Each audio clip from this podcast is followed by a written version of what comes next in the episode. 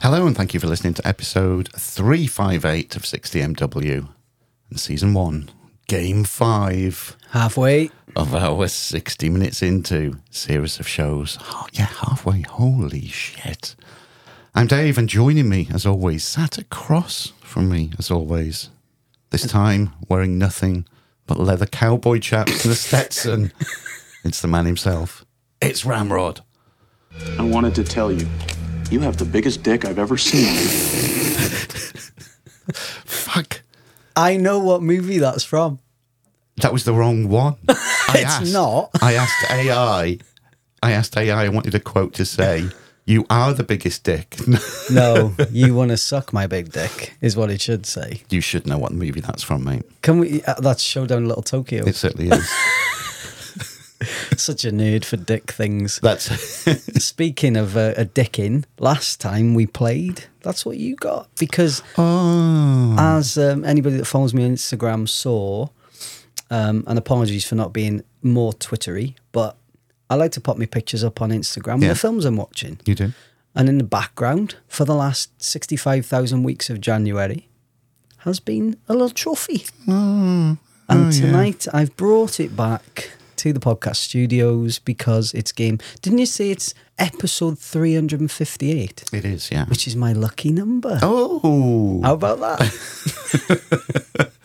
oh, yeah. I mean, last last time it was a close one, mate. It was. It was like you got an extra time winner, F- uh, and it was the lowest scoring episode that we've had so far. It was a five-four win. yeah, which was shocking considering what we watched was absolute nonsense and should have been dead predictable. But it was anything but predictable. We couldn't guess a fucking thing about it, could No, we? no, but I'll never forget any of it. Apart from the title, which we had to look up before we started. We recording. did. We had, to, we had to remind ourselves what was it called? What was that film again Oh about my the God. priest and that? So, well, anyway, listen, everybody who's out there, we hope you're enjoying this series. Mm-hmm. We do hope that you have maybe had a watch of some of these films. Yeah. Let us know if you've had a look at any of these really obscure classics, these legendary action movies. Um, it'd be nice to hear that we're not the only ones in the world that's seen a film like Champagne and Oh Bullets. my god. I mean, that is the gold standard of what we've watched up to now. I think, don't you? I'm friends with him on Facebook. That's amazing. friends with him. I mean, one minute I'm watching him suck a woman's tit. Next minute, he's accepting me friend request. The joys of the world we live in. Next minute, I'll be at his house in a pool. You'll be in. You'll be in the sequel. There'll be me, John, Vince McMahon, all having a great time. No, not Vince McMahon. He's not welcome. No, no. No. Just stick to you, mate. Yeah, all right then. Yeah. So we've got a new movie. Which we don't know because no idea. Again, it's you know the p- pressure's on Tina. We say this every episode. Pressure is on Tina again. Yes. Is is this going to be for the fifth time in a row now? She's going to pick a really good one. Well, I hope so because this. Um, I'll give a quick shout out to a friend of mine, Phil, who gave the recommendation for this one.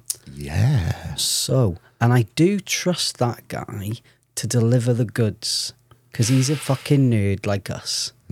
So, Phil, if it's no good, it's your fault.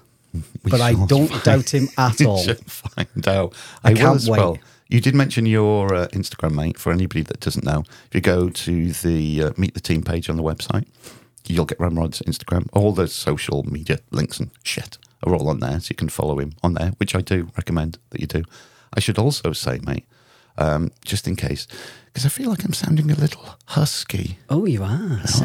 Husky. It's quite Mm. sexy. I should do some ASMR again. Yes. Um, because the last time we recorded, mate, I was drinking Vimto because I, I was on antibiotics. That was Oh. that was just before Christmas, and this time I'm not on antibiotic, and we're sat here. You've got a beer currently. I've got a glass of wine. So you know we're back on the booze, which is good, which is needed for these films. Very much. Um, but yeah, fuck me if I'm not fucking poorly again. Are you all right? Yeah, I'm, I'm better than I was a few days a few ga- days ago, mate. We couldn't have recorded this. What's the matter with you? Oh, it's the joys of working in education and students snotting, coughing, sneezing all over you. And then it's like, you know, there you go. Oh, you're that's- ill. You're ill now. So you've got man flu. I've got man flu. Right, okay. Can we start that GoFundMe, everybody? Yeah. Um, we'll put a link up, and then if you'd like to contribute some money for Dave to buy some fucking Beecham's so he doesn't die. Old school, mate. And then maybe we can like take him out for like a day at the zoo before he dies Yeah, just take me in a wheelchair. to see the gorillas. Oh, they haven't got any fucking gorillas. What have they got? Prairie dogs. Yeah. There you go. I look at them and then just, you know, Oh, look, a prairie dog. And I'm like, isn't that lovely, Dave? Look at the clouds, Dave. you'll be there soon up in the sky. Just put my hand over his nose and his mouth and finish him off. Take the fucking trophy and go home. That's it. Who is going to take the trophy home tonight, mate? We will Mate. find out. Do you know what I mean? Yeah, That was a bit too quick. No, I can't wait to see what goods we've Me got. too. Me too, mate. Let's get in. Let's get downstairs and have a look, and we will uh, leave the listeners with this little bit of audio joy, whatever it may be. America's most controversial author, Norman Mailer, brings his best selling novel to the screen. I just received the uh, comment cards from the first screening of my new film, Tough Guys Don't Dance. Bold, innovative, wonderful. Stinks. Why are we talking about that? We can't let it hang out here. Where else can we? A movie not to miss. Giant death orgy with lots of maniacs. Oh man! Oh God! Oh man! Something rotten has happened. One of the best and most original films I've ever seen. It was brilliant. One of the worst ever. My grandmother could do better. I agree. You agree on what? Excellent, crazy entertainment, very funny. Gross, sleazy, garbage. It was no small job. Quick turns of plot, enjoyed having to think. Whoever wrote this has never read a good book. You think it's simple? Well, here, go ahead. You pull the trigger. You're being set up. Set up for what? Murder one. I look at me and see a crude man. I look at you and see a sitting duck. That guy is no chief of police. I want to see you die. I want to make you crazy. Don't ask me how I know. My husband, he's having an affair with your wife. Both sides of my nature are obliged to express themselves the enforcer and the maniac. And who do we have the honor of addressing? You never met the maniac. Ryan O'Neill, Isabella Rossellini, Wings Hauser, The devil made this picture. in Norman Mailer's Tough Guys Don't Dance. And we're back. We're, we're back. Are we back after what we just seen? We don't. We don't know if we're back. We don't know what's happened. We don't know what we've just seen. Actually, all we know is we are now sixty minutes into the 1987 film "Tough Guys Don't Dance," which, of course, you know, as is one of the remits of the show, neither of us have ever seen before. Nope. Never even heard of the fucker. And it, once again, I need to say I am so glad that you lead these shows, mate. This coming coming up to the studio to record this. Uh, we've said several times this is going to be the hardest episode, not only to discuss and Yeah. get everything in that Yeah. we've just seen, but also to score because this is not what we usually it's not. watch. But But I mean, I mean, this is a case. It is once again another of those Hey, yo, what the fuck? kind of movies, but for a completely different reason. this is um, I'll, I'll shout out my mate Phil again. Um, cheers, mate, for this. Yes, I forgot that, that it was Phil that picked this one. Once he knew, you know, because he, he knew the format of the show, etc. Because you'd explained it to him, so he threw this one. We went, well, neither of us have seen it. So Never seen it. And how the fuck, right? This has slipped by us. This I don't know. Tina quality controlled it. Yeah. Passed it on. She did that and she said, right, here we go. Uh, it's funny. It, it's funny. It's, I mean, let's get it out there. It is so different to the previous four movies that we've had in this series of shows. We- to- you know, and we don't want to pigeonhole ourselves as we do stupid action movies. yeah, exactly. This is more like a film noir. Well, it likes to think it's a film noir, but it's a more of a film. What the fuck? um, this was the first thing we saw is Canon Pictures. This is a Canon film. Now we've seen that Electric Boogaloo, is Yeah. it the Yeah, yeah. documentary about Canon films? Um, m- m- Golan Globus Yeah. are the producers. Thank Yeah. you. Um, I mean, Texas Chainsaw Massacre 2, Invasion USA. You knew So what you were many. getting. So many. You were getting high concept, stupid budgeted, crap, but what crap? It was amazing. Both big fans of Cannon. Love Cannon, huge fans. Some of the some of my favourite movies of the eighties. Yeah, yeah, yeah. This came out in 1987, one of the greatest years in cinema. Yeah. Predator, Lethal Weapon, The Lost Boys, Tough Guys Don't Dance. um, Norman Mailer is the name. Now, it's written and directed Yep. by Norman, Yeah. based also upon his novel. And as Tina informed us, Pulitzer Prize winner. Yeah. So you expect high end dialogue. Oh my God, yeah. Intrigue. Yeah. You know, the long goodbye. Yes. No, it's the long what the fuck. and it's an hour into what the fuck. And we've got Ryan O'Neill. I mean, one of the biggest stars of his day. Love story, The Driver, Paper Moon. Okay. Lawrence Tierney turns up. Lawrence Tierney was um, in Reservoir Dogs. You know, he's a. You're Mr. Pink, Mr. Blonde. You've got Wings, Hauser, Oh, the Master one of our favourites. Uh, just one of the greatest Yeah. of all time. Uh, Isabella Rossellini, f- Blue Velvet, Mm-hmm. and um, who else was in it? Um, Clarence Williams III is credited in it, although he's only in it for like 30 seconds. and that not was Prin- much. Prince's dad in Purple Rain, um, produced by Francis Ford Coppola. I mean, we're going into some high end shit here this is the highest end shit that we've ever dug into. the so far. highest of ends. Yeah, yeah. So we we we were going into this thinking, oh, it's going to be like a proper film. It's going to be like good, like with good actors and Yeah, yeah. good dialogue, and it's like a Pulitzer Prize winning scriptwriter He's directing his own book. Hmm? But what happened the last time somebody directed their own book, Dave? Ooh, maximum fucking overdrive is what happened.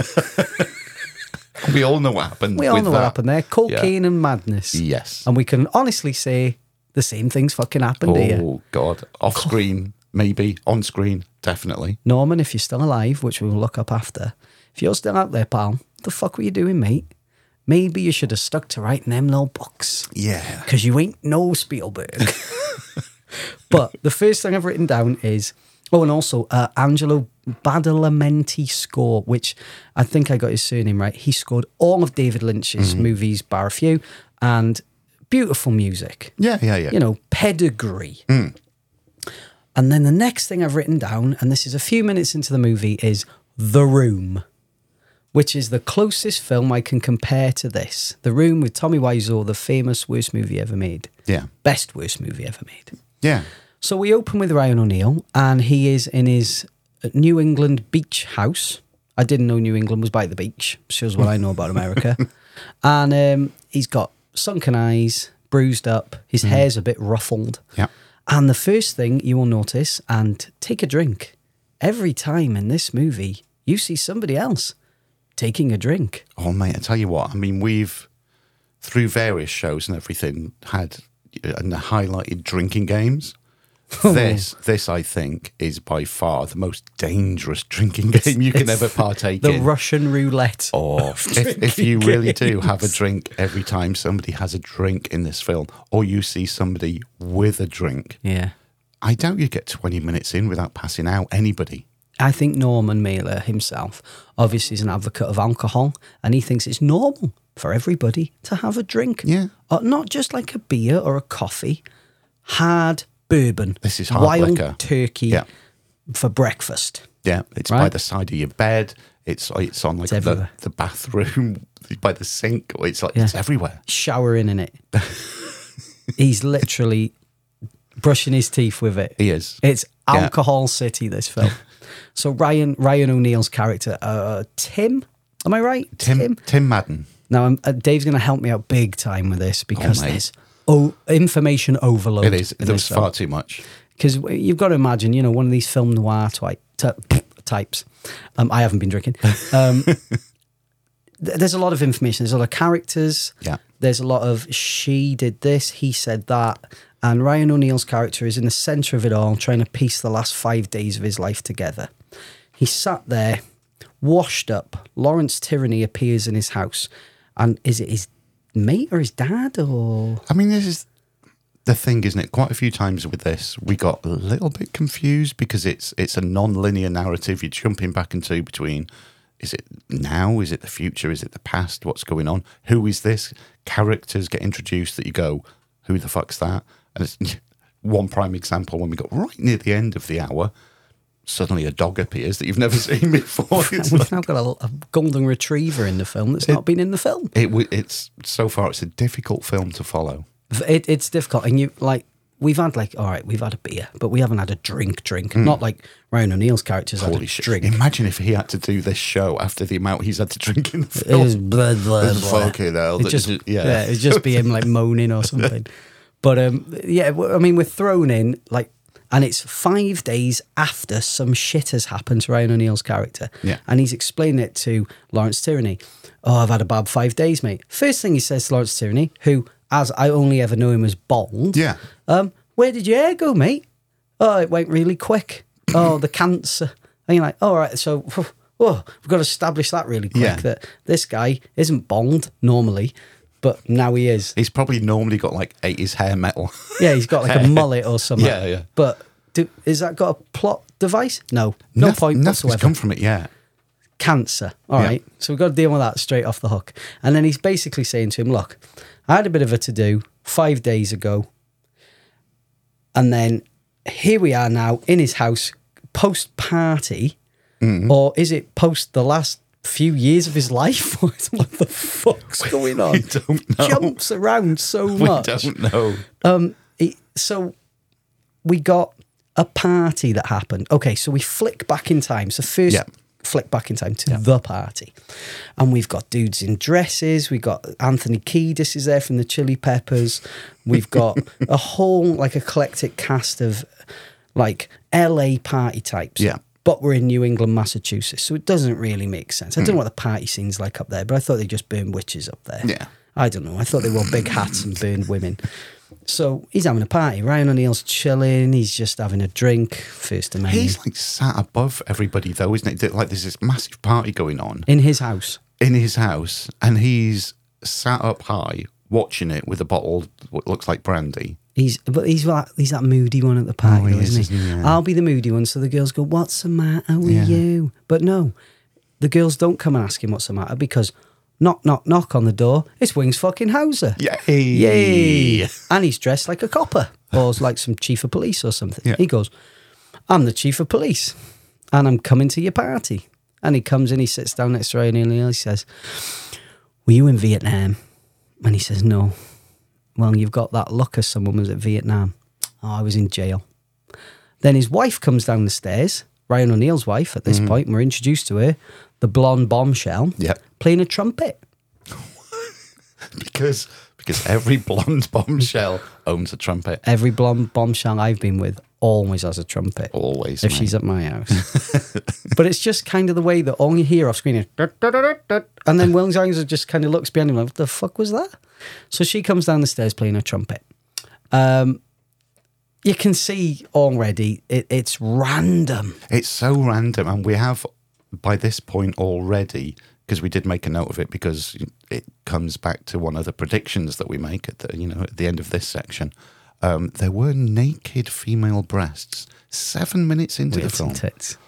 We had tits at seven minutes. So, So- Norman Mailer's out there going, what do we need now, boys? Some tits. We got to get them in before ten minutes. Get him in before Wings gets there. And they and, did. and They actually, did. we did see the tits before we saw the Wings. Tits them wings.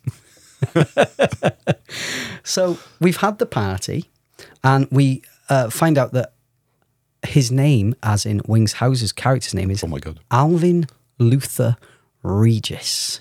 Regency. Thank you. I wrote it. Down. I ran out of ink at that point because I'd written so much down. I, I, and the reason I know that is towards the end of the hour as well. He, he'd got the usual sort of police chief name thing on his desk. Oh, well That's when I played. wrote it down. Alvin Luther Regency. So that's some bullshit name. That, That right really there. is, isn't it? Alvin Luther Regency. What's weirder, that or Wings Hauser? Why didn't they just call him Al? Oh, here's, here's Al, the police chief. Ah. Big Al, yeah, Big Al. Oh, because he would suit it. he would suit. Oh, definitely. And he looks good. It's 1987 Wings. Oh. What are you doing in this film, mate? I feel so sorry for him. His agent must have been the biggest knobhead in the fucking industry because every film Wings got was shit, wasn't it? That's it. It Um, was. because we're you know we're on record as like big Wings House fans. Love him. I adore him. Yeah, But I you- wear his t-shirt. but you look at his filmography and you think, oh fucking hell, Wings, come on. There's w- just one good film, Wings. Couldn't you? Even Mutant wasn't that good, but I like it. Yeah, So I've written down here it's like watching an amateur acting troupe do their first ever play. Oh, I like that. That's exactly what it I felt like like. that. Because whatever not like if you look at Tarantino and we'll talk about him as like the prime example of a writer director. Yeah. Mm-hmm. That's a man who sticks to his script and he directs it perfectly. Yeah. It's the right actor to do the job and it's entertaining, it's Yeah. funny, it's tense. He- He's the ma- he is the master. Yeah. Norman Mailer is the antithesis of this. Mm. It's this is a an award-winning author who cannot make a film or get somebody to deliver a line of dialogue with any emotion. well, that's the thing. And Fucking If we're hell. going to go into dialogue, which is a good segue, mate, very professional. Okay. So the blonde bombshell has come downstairs playing the trumpet, as we've already Trying established. to. And there's Wings and, and Ryan there. And um, I think it's it's Wings. Is it, no, with the, is it Wings or Ryan that asks about her blonde hair, if it's natural? Oh, are you a natural blonde? Yeah, because there's a lot of, you know, southern There's a, accents in yeah, this. there's a isn't lot of there? southerny flirty shit. Yeah. So her response to that. oh, fucking I hell. remember now. My pussy hair was bright gold in the high school until I went out and scorched it with the football team. Wah, wah, wah. What? What? You know, if you're on set at that point, you're Norman Mailer, the writer, director, novelist. You would have gone, I'm happy with that. That's that's that's a good take. A- And I love Ryan that. O'Neill, you can start to see the look on his face early in the film. Oh god, yeah. Especially in one scene that we'll get to is just like he- outstanding. He, realizes, what am I doing here? the fourth wall was broken. Broken. in this scene that we're gonna get to, yeah. What do you reckon Coppola was on set during any of this? He's executive producer. There's no way he turned up at any of this and gone, this is good, guy. This is the man who made The Godfather. well he's gone. Yeah, it, that's two thumbs up. Norman, well done, mate. I think they all bought their fucking coke off Norman, and nobody wanted to fuck him up. Yeah.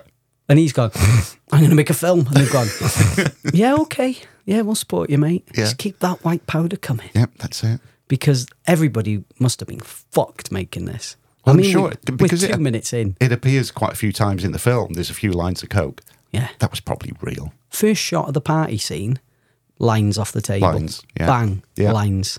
I didn't even know they had cocaine in New England. I thought it was like an LA thing again. But anyway, what do I know? I'm Welsh. Um, so we then talk about um, the night of the seance. Oh my god. See, and I know this feels like really disjointed, but this is how the film goes. It's really disjointed. So they're talking about the night we had the seance, and they're like, don't bring it up. Well, let's bring it up. All right, we're having a flashback. And then we're at the seance. Yeah. Now, in attendance is Ryan O'Neill's wife. Have we got her name? Um She's got like a long winded southern name. Oh, I've got it here somewhere. It is Oh Pad, Paddy Lorraine. Patty Lorraine. So Patty's Mm-hmm. his wife, the blonde bombshell. So she's hosting a seance. Yeah. She says, I want to do a seance. All right then. So Anthony Kiedis is there, who was at the party earlier. Anthony Kiedis is there. I we mean, should say this isn't the real Anthony. no, it's not the real Anthony Kiedis. We do like to we do like to associate people because there's, there's always lots of lookalikes in these films, and it's something Always one. we've always done from our years of watching films together. Spotted like someone. John Carpenter is the Carpenter's classic. in everything. He's got the best fucking IMDb ever. but Kiedis is in this, but it's Yeah. not Anthony Kiedis. but, but for the purposes of this show, he it looks will like be. we don't know his name. No. he's just a background guy. Yeah. but he keeps popping up. So he's at the séance, and then there's two other people, and we haven't got a fucking clue who Hmm. they are. And then the séance begins. There's no Ouija board. There's no candle. There's nothing gonna you would say have for us. Go on. the reason for this seance Oh. happening, and she she gives Paddy Lorraine gives the reason for it happening is be- is because two whores keep whispering to her. Story of my life. is, is that what prompts you to do a séance normally? Probably A couple of not. whores whisper to you. That's it. Let's see if we can speak to the dead. Yeah, It's not what you do normally. it's not, is it? two whores whisper to me, I'm saying five of each. and we don't know who they're trying to summon or talk to. There's no purpose for the seance. No. And then um, Patty starts screaming, Anthony Kiedis starts screaming. Cut. Yeah, That's it. That was the seance. It wasn't like something that was hereditary. No. You know, there's um, obviously we're an hour into this and we have no fucking idea why they did the seance. So we did the seance, and she was in a nice black dress. Mm-hmm. Um, his wife then we cut the scene from the seance and straight to his wife packing her bags Yeah. and she's leaving him. Yes. She's leaving Ryan O'Neill. Um, this is all um, before.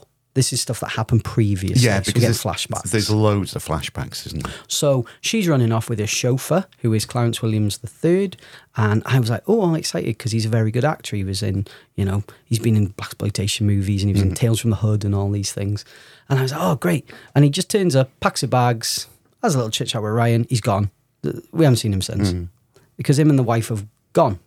I do love how they, And they talk about him having a big black dick or something. Well, yeah, it's refer. I mean, usually, well, so I've heard. Um, ah, I know what you're going to say now. there is an abbrevi- abbreviation Hmm. called BBC, um, which is not British Broadcasting Company. No. Um, but in this film, it's it stands for Big Black Chauffeur. oh, right. Yeah. I always thought it was something else. I, well, I don't know, really. Apparently No. it is, but I don't know. big black chimney. Chimney, something. I Big- don't know. Anyway, we don't want to get cancelled on the fifth episode. So, um, big black chauffeur and wife leave. And um, he's not even big, is he? It's not actually. Let's no. be honest. So, um, off they go. And um, I've, what have I written here? It's like they're talking in code, right? Th- again, this is a thing about the dialogue. It's so shittily delivered Yeah. you don't know what is actually plot progression or just shite coming out of their mouths because it's just bollocks most of it and this is probably why this film was recommended to us because it's awful it's just awful It's, there's you're like you're trying to get into it and you're like what the fuck are they talking about but this is the beauty of this film because it challenges you to get into it I don't think we've been this challenged by a film for quite a while, mate. it's like when you think of those potholers and they go into the most death defying vertical crawls that they'll- they should never be able to do or get out of. No human should be in there. Like, w- no human should watch this film. No film fan should have to go through this shit. And we're an hour into the bastard. We've still got, I think it's about another 47 minutes still to go. So we've got they're talking in code. So at this point, um, Wings, I'm pretty sure Wings gets in touch with Ryan O'Neill's character and says, "You've got a couple of dead bodies." Or Yeah. no, Ryan says there's two dead bodies. Yeah, Dead yeah. bodies in the cellar. So this is jump back to the present day Yeah. with him and Lawrence Tyranny, and he says there's two there's two dead bodies in the cellar, and then we go back again to what happened five days before. So his wife's left him. She's fucked off with the BBC, and now he's eating the fucking ale. So his life now is a haze of alcohol excitement. Yeah. I mean, there was already alcohol before, but now yeah. it oh, it ramps up big time. Well, his wife's left him. Well, She's gone off with the black chauffeur. Yeah. You know. So he's down at his local called, was it the Weeping Widow or something like that? Something, yeah. And um, he's hitting it hard. And then a blonde bombshell comes in, dressed just like his wife in a white dress, blonde hair, with her old fat husband. Oh, Oh, we have just before then, mate. Always an extra We thing. have missed a pivotal scene. This is how confusing this film is. Like, th- this is why this is why we've got to help each other, mate, because there's so much Fuck shit me. that happens in it. Before we get to that, we do see uh, that Wings gets a Polaroid of Jessica, and and he has one of those sort of guillotine paper cut things, and he cuts her head off Oh, from yes. the Polaroid. Yes, big, big um, connotations of what's to come. Yeah. So Yeah. then we get to this meeting. yeah. It was a sexy picture as well. I remember it was. He was in like a lacy black Yeah, thing. yeah. Which looked quite nice in it, to be fair. um, yeah. So we get the decapitation. Yes. You know, um, what do they call that? For foreshadowing. Foreshadowing. We're yes. so educated. Oh, we are. aren't we? Foreshadowing. Oh, dear. Mm. So somebody's getting a head cut off. Guess who? Um, so um, two dead bodies in the cellar, and then he's out in the piss, and the blonde bombshell turns up with the old lad. Yes. And she's chit chatting shit. They have a look over at Ryan O'Neill. He goes over half soaked. They have a little chat, and Mm-hmm. they all go back to Ryan's house. And he comes out with some absolute gems here. So the old lad, you know he's going to be a cuck. And if anybody doesn't know what a cuck is, a cuckold, he likes to watch his missus get He fucked. does. Yeah, But I this think he's is, there for um, that. Jessica and Lonnie Pangborn. Pangborn. Now he's got his hands on her thigh a lot Mm. Yeah. Mm, in this scene. And good for him. fair Uh, enough. she was in Unforgiven. Yes, she was. Yeah. She was the madam in Yeah. the whorehouse Yeah, yes. in uh, Clint Eastwood's Unforgiven. So another good actor. yeah, very good. Um, so Ryan O'Neill's he's had a f- couple of fucking bourbons, I imagine, by this couple of thousand, and um, he basically tells her husband that he's going to fuck her right in front of him, he does. and there's nothing you can do about it. And he says, so her husband says, well, if the lady agrees, something like that. But you can see he's a bit nervous about it. Yeah, he was sort of calling his bluff, really, wasn't he? Yeah, in go a on eh? way? then. She gets up, crawls over, and he goes, "Have a look at this." His words, not It mine. was. Yeah, Have a look at this. She starts noshing him off. yeah. All you hear is zip. He's got the bad boy out. She's working his palm. Cut to, they're outside for some reason. Yeah. Why would you back? Just take her to bed. Yeah. Bed's far more comfortable. They, they were inside to begin with, and then So she was sucking him off in the living room. Then they've gone outside yeah, and In the Darren's cold. stand-up sex, Yeah. which in my life is impossible to do. How the fuck do you do that, right?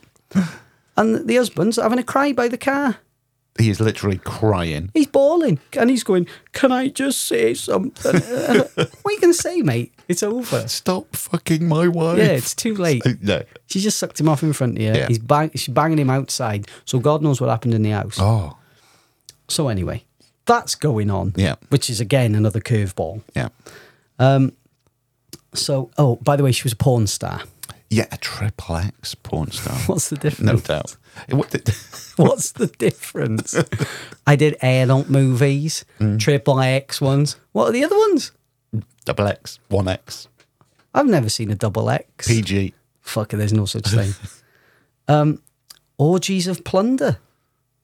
So, I've What- written that down. What a an lie. album. It's What an okay. album. It's, I'm sure it's by fucking uh, Manowar or something.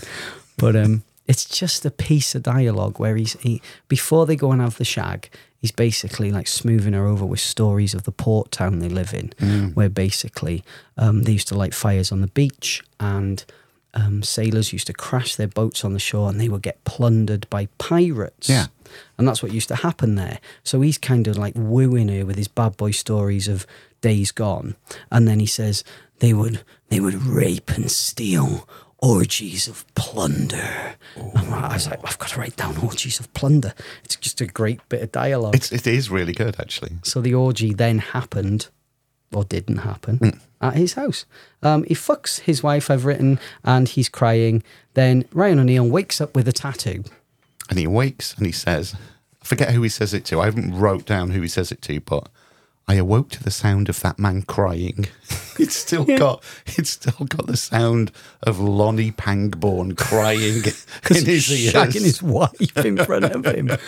So, wh- so he woke up still hearing him crying. Yeah. Okay, so that means he was alive when he last remembered seeing him. You'd think so. Because this is one of those film noir movies where something gets pinned on somebody and Yeah. blah blah. So Yeah. it's all little clues. Yeah. So Norman Mailer must have thought, I'm so fucking clever, leaving these tidbits everywhere, these Mm-hmm. Yeah. little breadcrumbs.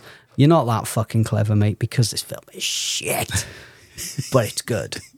So it, Tim, uh, Ryan O'Neill's character, but I'll just say Ryan for Yeah, the sake yeah. of it. He wakes up and he- he's hungover. There's blood on his clothes Yes. something happened. There's blood. Mm. Um, But like you said, he has had this tattoo. There's blood when you have a tattoo. yeah, yeah, it could be from the tap. I Yeah. don't think there's that much blood Not really. because there was a lot of blood. Yeah. And all it said was Madeline on his arm. Yeah, it was a, like a proper old school sailor tattoo with Madeline on his arm. And we don't know who Madeline is. You know, there's all these things. Oh. No. Who did the tattoo? Who did the tattoo? What's going on?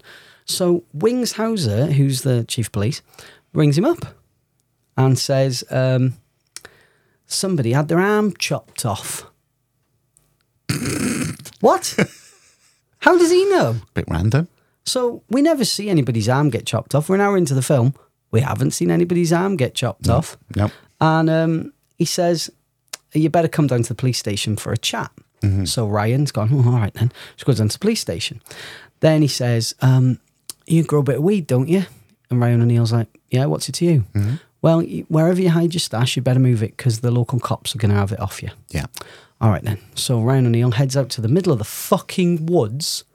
Who's going to find his weed Exactly. It- and it is like in the middle of fucking nowhere. in the middle of nowhere? And Yeah. he's pulled like a rock out and he's gone in to grab his weed stash. He's not a very good weed dealer. Why would you hide it all the way out in the fucking woods? You're not selling it. Drive to go Well, to it. What if somebody wants a fucking teenth? yeah, ju- I was just three hour drive up Yeah. into the woods Yeah. for a bit of weed. Oh my god. Nah, far fetched, mate. Yeah. Um, so he digs it out, and lo and behold, in the bag, it's not his weed, but a severed head. Wow. Wow. Wow. Boom, boom, boom, of a blonde bird. But all we see is him rip the bag open. We do not identify who it is.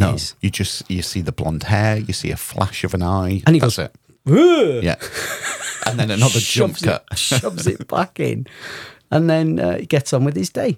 So I said, I've written here, so far, it's a film about the dangers of drinking to excess. Yes, So if you imagine um, The Hangover and you throw in a film noir, ooh, there that's where we're at so far. Yeah. So obviously in The Hangover, they wake up with tattoos.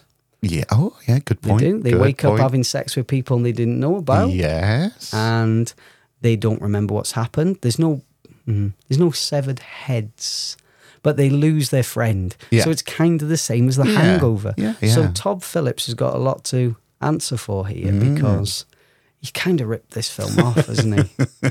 Tough guys don't dance, eh? So we've got now this is where some of the homophobia comes in. it is. Now, I'm going to tell you from the off, I do not condone anything Norman Mailer's written into this film here. Clearly, this man has got a dislike for gay people. Oh yeah, the seems that way. language used in this is not good, Hmm. and there's no reason for it. But he likes to use the word F A G G O T, and that's the safest way I can say it he does. because I wouldn't like to say it out loud. But um, apparently, one of them is a flaming one. now, I've eaten these before, and they're by Mr. Brains. Anybody that doesn't know what I'm talking about, type in Mr. Brains, F A G G O T S, Yeah, and they're a, they're a food over here, um, but not in America at this in 1987. Um, and I've written Pengborn flaming F A G G O T. I can't remember why or who says it, but they start going on about them. Um, yeah.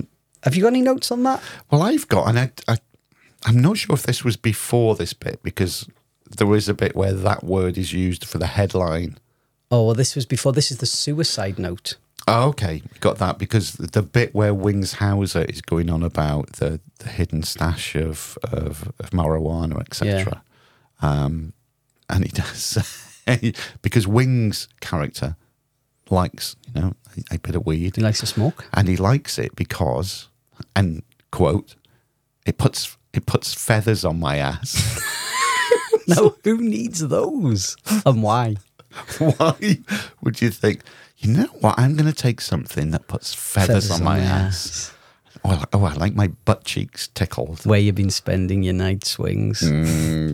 So Wings is now. So the whole point of the FAGGOT is basically um, the the husband, the cuckold Yeah. earlier, was one of the victims. Yes. and he was found in the boot of the car, um, and he'd shot himself apparently. Yeah, because we looked at each other and said, "Well, why would why would you go into the boot of a car and then Kill yourself. well then and and, and shut the boot down Shame, and then shoot yourself in the hand?" shame, and because somebody's banging his wife outside. Mm. yeah.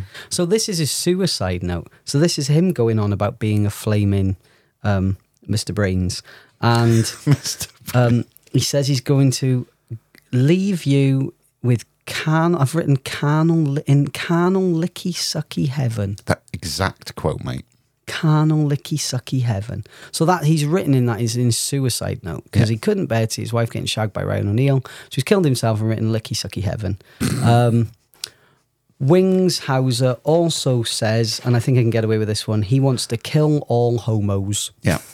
Now I don't know why, but not Wings Hauser, his character. Yeah, yeah. Wings Hauser likes um, homosexual men, um, But his character wants to kill them. So that's two really bad gay ref like derogatory things against gay people Really for close no together. reason. Yeah. Calm down, Norman, mate. We don't need to know that much.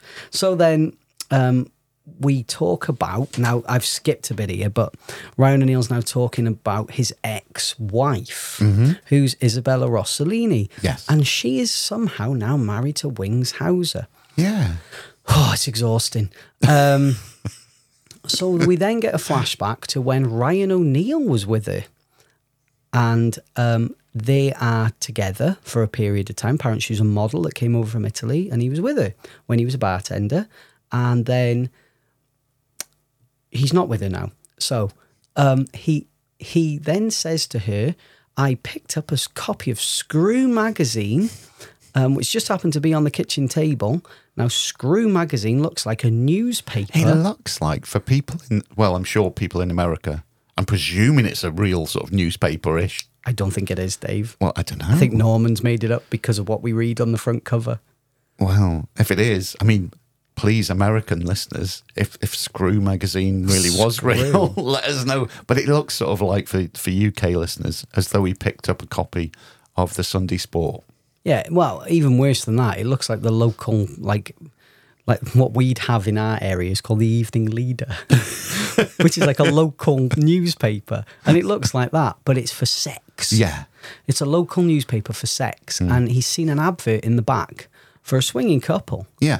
that want to have a good good time, but they're from the south. Mm-hmm. Now, oh my God, again, Norman Mailer clearly has never been any further than wherever he lives, and he's never seen a lot of America, I imagine, because the way he depicts this poor girl as being from down there, but you can't talk. Oh my God, It's terrible, isn't awful. it? Oh, it really is bad. So he says, um, I picked up a copy of Screw magazine, and um, there's uh, there's an, a, a- a couple in there called Big Stoop and his missus who want to shag. Hmm. So him and Isabella Rossellini, against probably her better wishes, go and have a shag with them. Yeah. Now on the front of Screw, we've got to say it. We have to say it because you, I didn't notice it. To be fair, you picked up on it and you went, "Whoa, whoa, whoa!"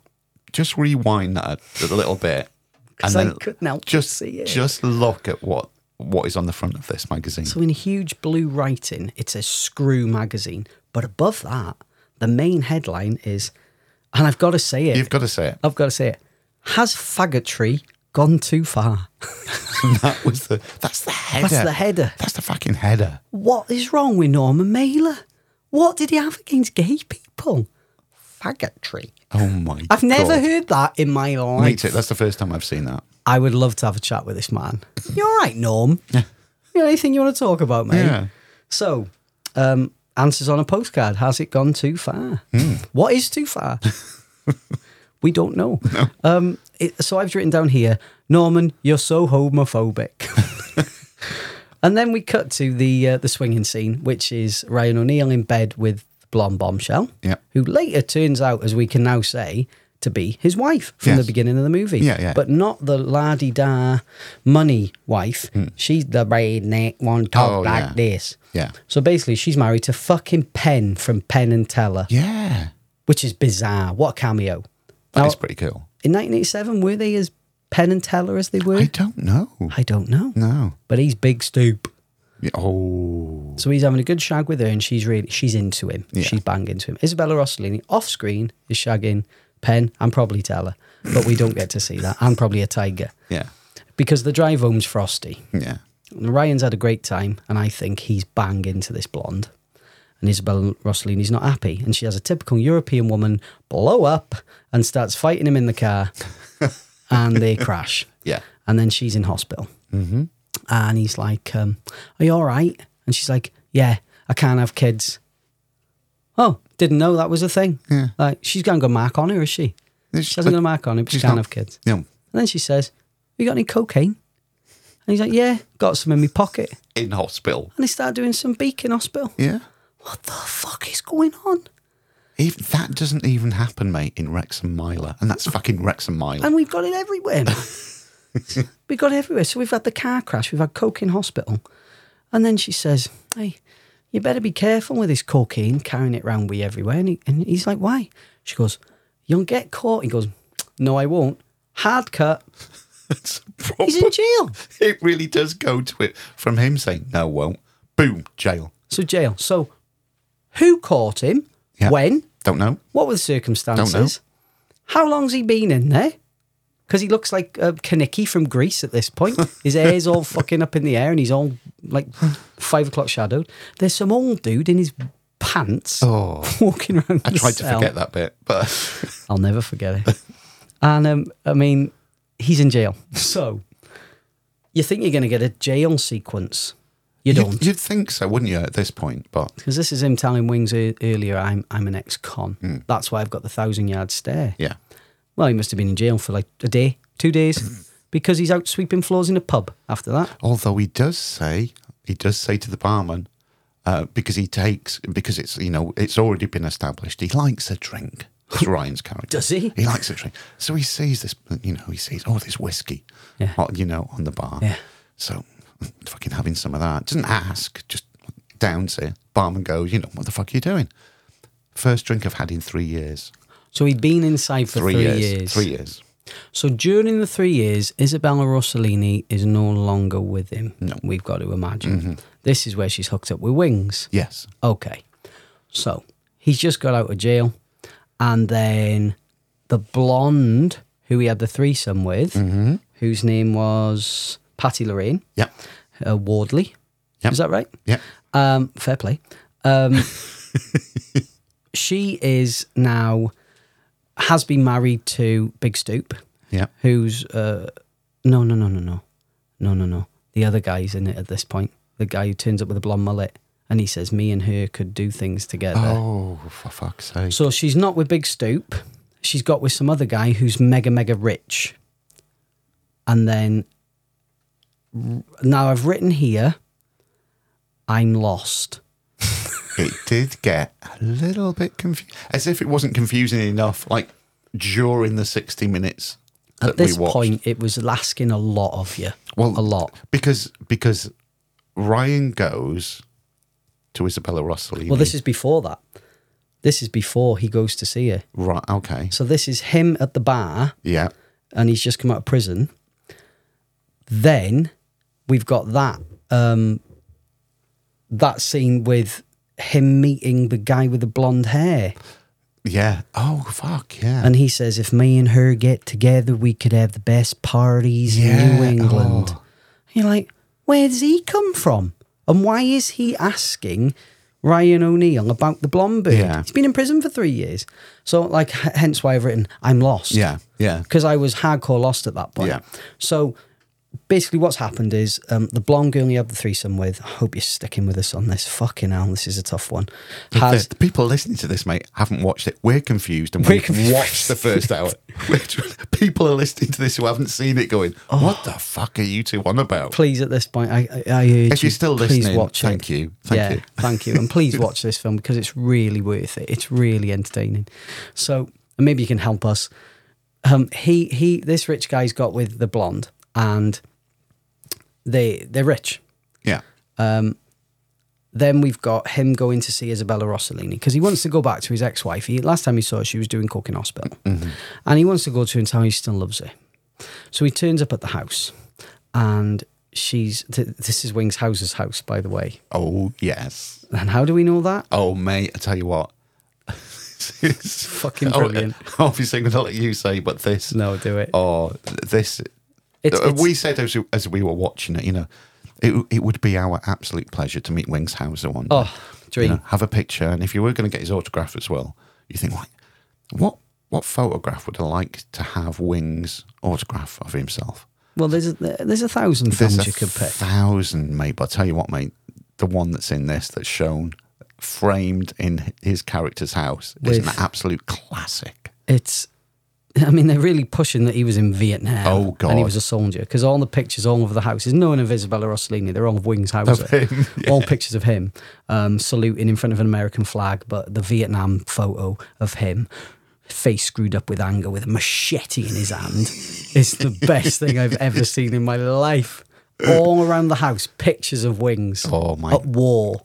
It's amazing. And a thousand guns. Well, as she's walking around the room, so the camera's following her. There's different shots, obviously. So I counted. So this is minimum, absolute minimum. Well, this is just the living room. They- well, it, well, of course. Fuck knows what's in the, you know, the, the kitchen, the bathroom, the bedroom. But just within the living room, there is a minimum that you see 13 rifles, four pistols, Fuck. and two swords. Just in case you run out of bullets. I bet he's handy with. Well, he's good with a machete, apparently. Nobody would break into his house. You're not going to win that fight, are You're you? not, are you? He's so basically, he's an army guy. He loves to be in control. He likes guns. Yes. He likes swords, Yes, and he likes to smoke a bit of weed. he does. and he doesn't like gay people. no. Um, so How does he prove that he doesn't like gay people? because we think, well, just before it comes to that part of dialogue, we think he's killed the cuckold husband and put him in the bin because no, in the boot because he knew he was gay. Yes. So he's, I mean, it's one of the- it's one of those. Like, what did we say? Like playing Cluedo, this isn't it? It is, yeah, It's got yeah. all these little little tidbits everywhere, Yeah. and you can piece it together. It's like a little puzzle. Fair dues, Norman Mailer. Even though you're homophobic, you know, you gave us everything we needed. So we know he's he doesn't like gay people. Yeah. Because he he smokes weed, and does he say he wants to kill them all? Um. So I've got here now a picture of wings with machete, house full of guns, and then oh god, oh man. Before that, before oh god, oh man, before we get to that Ryan O'Neill scene, um, we're still i- we're still in Wings's house. Is this the one where he sparks up the joint? No, no, they, they, they- so we- we're in the house and we've seen the rifles and the pistols and the swords. So Isabella Rossellini is explaining to Wings, and how, f- uh, um, to Ryan O'Neill, how awesome Wings' character is. Yes. um, and that he makes love to her five times a night. He does not. and she calls him Mr. Five. Mr. Five. Nobody's fucking five times a night. How you're not going to get any sleep? So that's bu- that's her just blowing smoke up his ass. That is. I would say- I bet She's that funny. happens as well, actually. Yeah, well, yeah, probably like sm- like fucking some Indian smoke signals. but um, nah, she's just chatting shit because she's trying to wind him up. She wants to make him jealous. Yeah. um, because he went to jail. Did she go and visit him while he was in jail? She was still burned by the threesome. Oh, yeah, yeah. That's why she was burned. Yeah. So what do you do? You get burned in the threesome. You marry Wings Hauser. Yeah. Standard. So she's wound him up, and he leaves at that point. he leaves. At, yeah, Ryan O'Neill leaves at that point. But she gives him a letter, Yes. and she says, "Don't read it now. Read it when you get to." The wherever, beach. wherever the director tells you to go and read it, which happens to be a rock on the beach. Yeah. And it's basically saying um, um, Wings is having an affair. So Isabella Rossellini, by the way, is married to Wings Hauser, okay? Yeah. Wings is shagging your new wife, Ryan.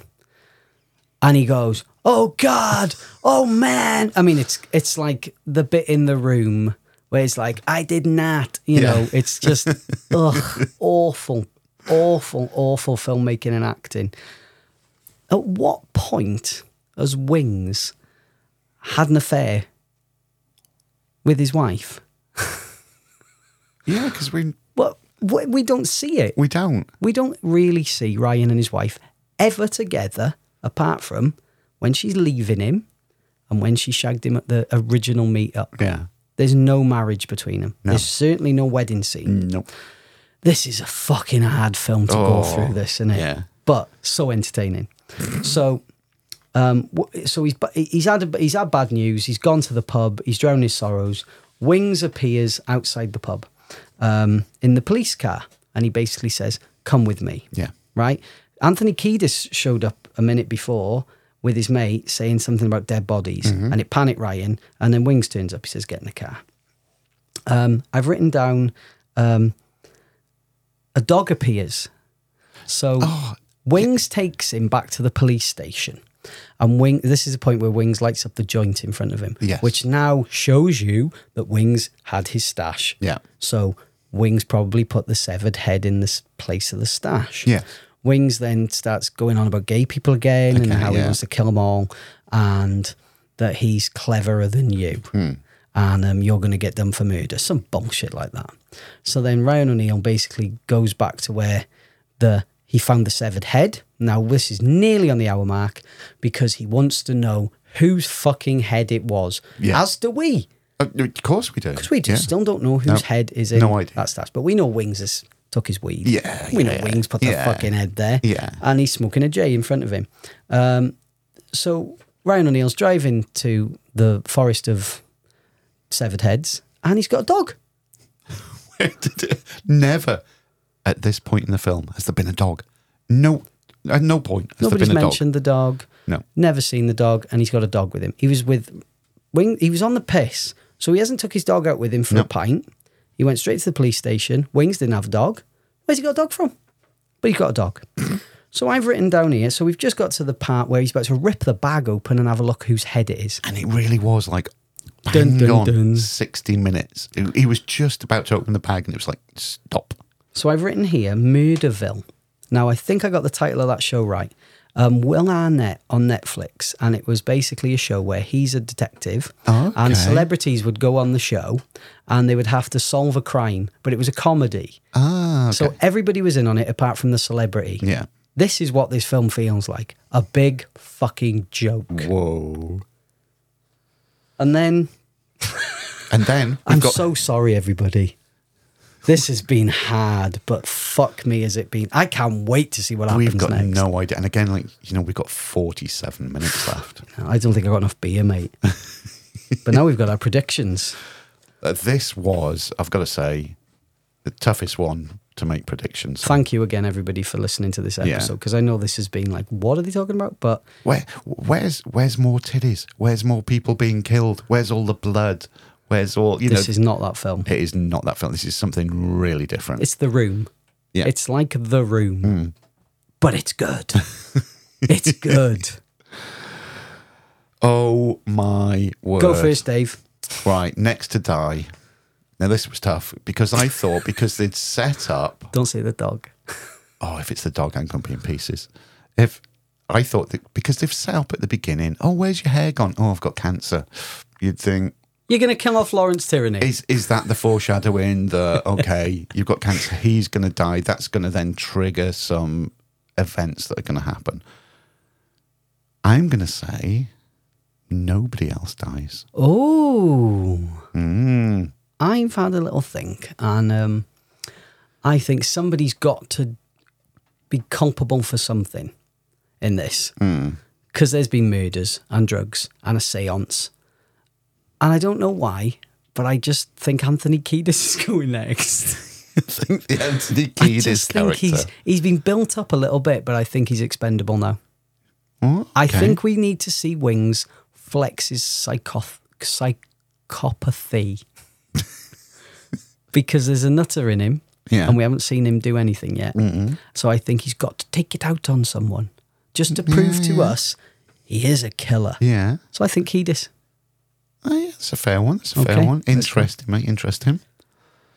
Next, naked flesh. Easy Now, as we did say, seven minutes into it, t- titties. titties. Seven minutes in.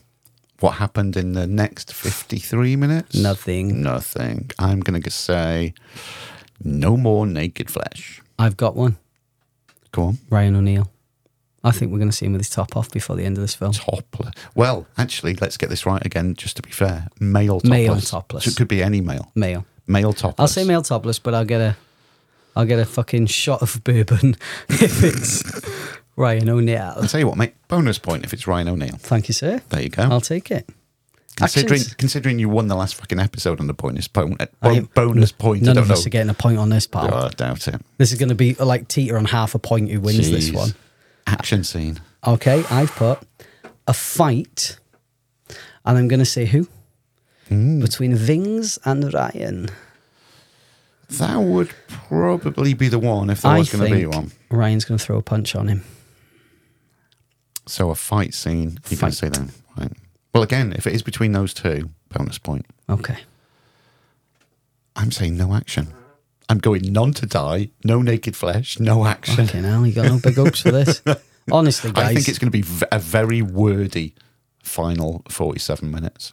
I don't know what to say because it's that random. I didn't think I was going to see somebody say faggotry had gone too far. Well, yeah, exactly. has. Yeah. I don't believe it has. I think it's got levels.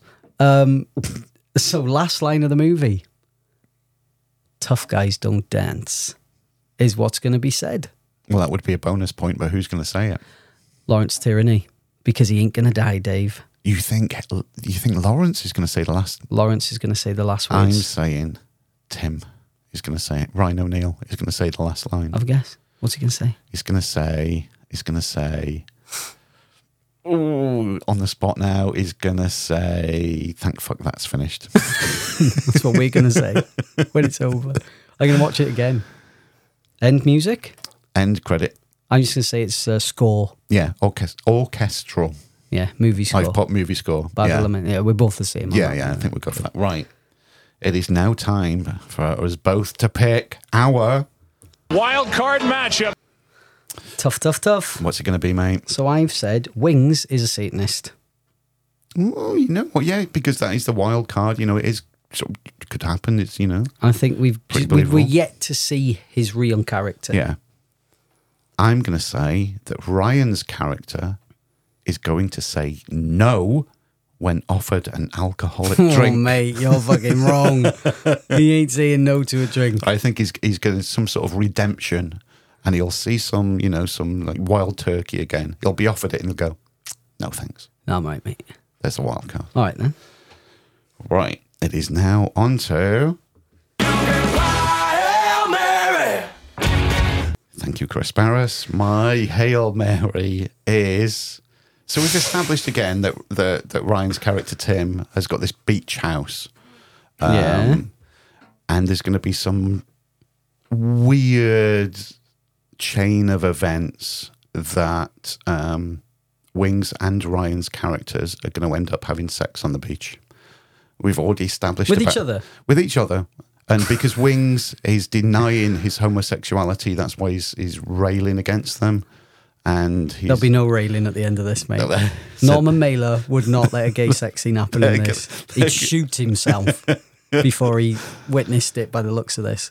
that's my hail mary, mate. What's Well, yours? Uh, wings again, sex again, Oh, but with the severed head. he's go- he's going to mouth fuck the decapitated head of the blonde. pretty decomposed by then. I think Wings' head's going to fall off, not in the literal sense, but in like the mental He's sense. really going to lose it. I think he's sitting there smoking weed in front of everybody now. He's talking about things he hates. He's really showing who he is, and I think he's going to have a blow up. Ooh. Why else would you cast him as a a bastard unless he's going to go full bastard? Well, let's hope he does. I can't wait. Right. I can't wait. We've got 47 minutes to go. Right, we shall go uh, go down, pour ourselves another drink, and get through the next forty-seven minutes. And we will leave you, dear listener, with this. My husband is having an affair with your wife. I don't think we should talk about it. Unless you're prepared to kill them. Oh, man. Oh, God. Oh, man. Oh, God. Oh, man. Oh, God. Oh, man. Oh, God. Oh, man. Oh, God. And we're back. We have we have watched the final forty-seven minutes of 1987's Tough Guys Don't Dance. And if the first sixty minutes really was a case of Hey, yo, what the fuck? the final forty-seven minutes, mate, were even more. Oh, mate. On, I mean, I'll be honest. I'll tell you all now. I've had a long day. And then we, we came into this film without knowing a fucking thing about it. We've left knowing too much and yet nothing about what Norman Mailer was trying to get across to us it here. it threw too much at us. too much. Am I right in saying that? And I, I like a film noir. I like a twisty turny sort of. It, you know, you think of films like Chinatown, where what is happening and what's Hmm. going on, but you can always focus on Jack Nicholson's character as he's doing his best to get through this, and he's going to tell us what's happening. This is again like the fucking idiot's version of Chinatown, where there's too much going on. Plot holes the size of the Grand Canyon, Oh. Yeah. and um, The Some way it of jumps them- around the Oh, timeline as fuck well, me. it goes because a lot of films, you know, there's not always films that just go just totally linear. There's a lot that jump, you know, all around. I can dig But it. they they usually give you some sort of you know signifiers of where you are within that timeline. Here, it's like, boom, jump cut. Hey, Are you in the past? Are you in the future? Are you in the present? What's going on? It's There's make n- your mind up. Time. Who is this character? You'd sort of mark it. Where's the by- fucking dog come from? Oh, don't not with a dog. But you'd think, like, if you were going to set a scene in the past, you give a character a mustache, and in the present, he doesn't have a mustache, so you can tell the difference Exactly. between where Yeah, we yeah. are in Yeah, time. Tarantino did it really, really well with Pulp Fiction. yeah, You know, I don't want to bang on about other films and other filmmakers, but because they're geniuses. This film is not genius. Hmm. No. This film is far from it. I, I would love to see the special features on this. Oh, yeah, I yeah. would love to see the movie reviews of this. Um, Siskel and Ebert, where's that review? Hmm. Barry Norman, what did you have to say about this? Barry Norman. Did you Oh. even touch on it? Probably not. You were you didn't have the fucking balls. That's why, mate. That's why we're here doing it now. in 2024? 2024. So, as we left the film an hour into it, Ryan O'Neill was about to rip open a head bag Yes. and find Yeah, out yeah. whose head it was in his drug stash hole. Mm-hmm. And we then find out there's not just one head, but two heads, 2 Mm. blonde lady heads. Now, when you get to see this film, everybody who's listening, you will know that there are two blonde women in this film Yeah, that are involved in all this bullshit. And it, it's obviously their heads. You Yeah. know, you don't need fucking rocket science, is it? imagine So, if it was like two totally different people that you'd never seen in like the a redhead entire and film somebody before. with a mohawk. Yeah. You're like, oh, that fits in really because it Yeah. doesn't make any fucking sense, does it? So he's pulled out two blonde heads in bin bags, and um, just as he's pulling them out, he's heading out of the woods with his dog, which he didn't have for the entire Yeah. movie. And then Anthony Kiedis and, as we then know, Spider Mm. uh, turns up. So the two druggy idiots turn up in a white Rolls Royce, Mm-hmm. who we now who we know belongs to one of the other rich people who's involved in this. And they have a bit of a fight. First kind of bit of action, really, It is definitely the first action. which is bad. Over an hour into it. you know, no action. But Yeah. th- there was action enough to keep us entertained. Um, so they have a fight, and um, Ryan O'Neill's dog attacks Anthony Kiedis. Uh, he's not a Chili Peppers fan. Straight for the throat. Anthony Kiedis stabs him, kills the fucking dog. You know what, mate? As far uh, as far as film goes, Don't kill the dog. no, you c- you can fuck up humans in whatever way you want to. Do what you like. do what you want to them. It's all right. You know, I'll, you know, I'll care for the characters, but you know, I'll get over it. Don't you ever fucking kill the dog. Don't kill the dog. You know, surely John Wick has told everybody, don't fuck with the dog. Don't fuck with the dog. Don't fuck with the dog. And that was just uncalled. And again, you know, this dog appeared from nowhere mere minutes before this happened. He didn't exist. No, and then yeah, we brought the dog in, and then you can watch it be stabbed and die. Y- Yeah, we're gonna we're gonna try and put it on you now that Ryan O'Neill's gonna get lose his dog, which we didn't even know he had, and then what? He's gonna be more angry? No, because what happens?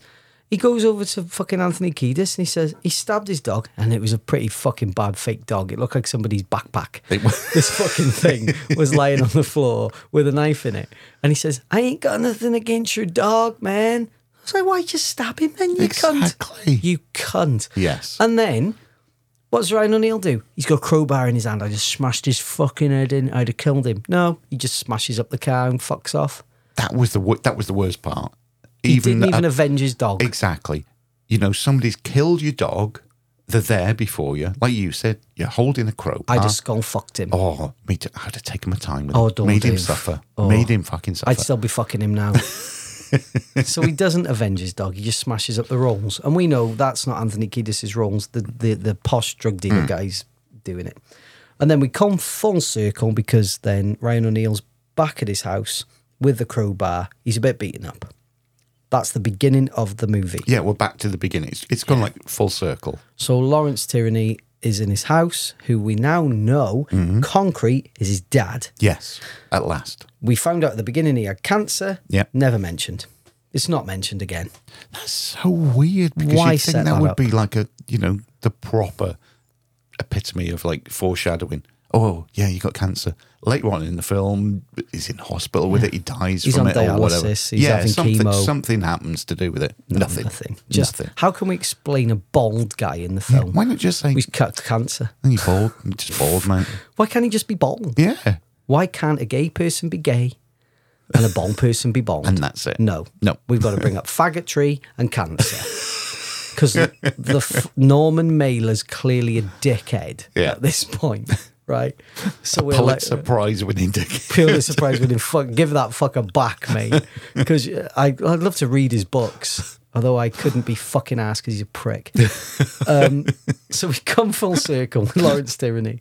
So Lawrence Tyranny comes out with the line, one of the lines of the movie for me was I got I gonna deep six the heads. Now I thought it was a sex thing. Deep six. I in somebody. I'll be honest, I didn't know what deep six meant. Right, Dave told me it was like six foot underground. Yeah, yeah. I thought it was like fucking him in the mouth or something. I'm gonna deep six the heads. So I'm I start rubbing my thighs at this point. Like You've been using that line on women for so many years, mate, and not knowing what it's meant. said it to hundred women. Do you fancy deep sixing me balls? Yeah. No idea. No. So um, he wants to deep six the head. So he, he's gonna basically go. He's gonna get these two blonde heads in bags and he's gonna do his son a favour. So he's turned so it's turned into an episode of Dexter now. So Dexter's dad, the ghost of James Remar, has turned up and says, I'm gonna get rid of them heads for you. I'm gonna help you out. So he's gonna bury the heads. And he gets his little boat and he takes his boat out to Silent Hill into the fog. Oh, nice Silent Hill reference. there. And th- there was no Silent Hill, uh, there was no fog at all in this movie. Nope. But Adrian Barbeau's up in a lighthouse. nice. Another, And- another, another nice reference there, mate. Off he goes to throw the heads into But this the sea. boat, it's a really shitty boat, isn't it? It's, it's a boat that hasn't got like a compass or anything. No. And this fog is so thick. Dense. Because we said you'd be out there. You'd have no fucking idea which way was left or right, would you? if you took the the boat out to the sh- and took the heads off, how are you getting back to shore? Y- You Because could you be fucking thing. out there for years. Never The, know. the cancer had got him before hypothermia. He'd have been there that fucking Yeah. long. So he's deep six in the heads. So he's done him a favour. And then I've got the smarmy ex turns up to kill Ryan. So as he's deep six in the heads, he he's in town. Now I'm, I'm, I'm jump in anytime here, Dave. And he's seen um, Wings House's cruiser, police cruiser, and Anthony Kiedis tipped him off that Wings Hauser was now involved in these killings. Yeah. And he's opened the boot of the police car and he's found a blooded machete. Yes. As we talked about earlier, there was a picture of Wings with a machete. Again, Norman Mailer with your breadcrumbs. Yeah. And it's obvious he's chopped her head off. And then the posh blonde druggy dealer guy who was in school with him, who was his ex wife's husband, stay with us, turns up and jumps in his car with a gun, takes him at gunpoint out to the beach, and he's going to kill Ryan O'Neill now. So we're thinking, okay, this this blonde guy, he's the he's the guy with the big plan that's going to kill everybody. Yeah. Right, whatever. So we get out to this beach, right? And there's the first shot of the movie shows you a sort of stony walkway out into it's the like, it's sea. like a pier, isn't it? Yeah. But this pier is made of just stones big and rocks rocks. going all the way, and that's all. That is really all you can see is this thin pier of rocks going out into the into the sea. Yeah. Nothing else. There's nothing. If you're No. walking on it, you're only going to end up in the water Yes. or back on the beach. yeah. So he's frog marching him out with this little, this little pussy pistol with a little silencer on it, and he's having a great time. He's firing it in the air. He says, "What did you do that for?" And he and he says something like exuberance. Like, what the fuck is this? What is going on? so anyway, they're marching out to the end of this rocky pier, and you think, "Well, he's just going to put him on the end and shoot him, isn't he?" That's what we thought would happen. Yeah. Well, then they're in the desert. Where the fuck did this desert come from? They're walking desert. out. They really are walking out into the sea. into the sea. Then they're in the desert. They're on some sand going up a dune. It- it- How long have they been walking for? Is this really happening? It must be happening Well, Oh, yeah. because the next shot is there. It's night time and they're on the sandy beach. yeah. Somebody has made a fire. Little fire going. Yeah. Hmm. So, ha- right, I've made a fire on a beach I couldn't hold a gun on someone while I was doing that. No. And Ryan O'Neill looks like a handy dude. I mean, we know he's an ex-con. He went Hmm. yeah. to jail. Yeah. He has sex with other people's wives. he's a handy lad. he's not going to sit there while I make a fire and Yeah. try and point yeah. a gun. at him. Hold, hold my gun while I make a Just fire. on this, mate. I got to get this kindling going. Yeah. it ain't happening. It's not happening. So they've got a fire and they're having a little chit chat. And then we have Flashback City. Hmm. Because this was present day. Yeah. And then we go back in time again. Now, I've written here, right? Okay.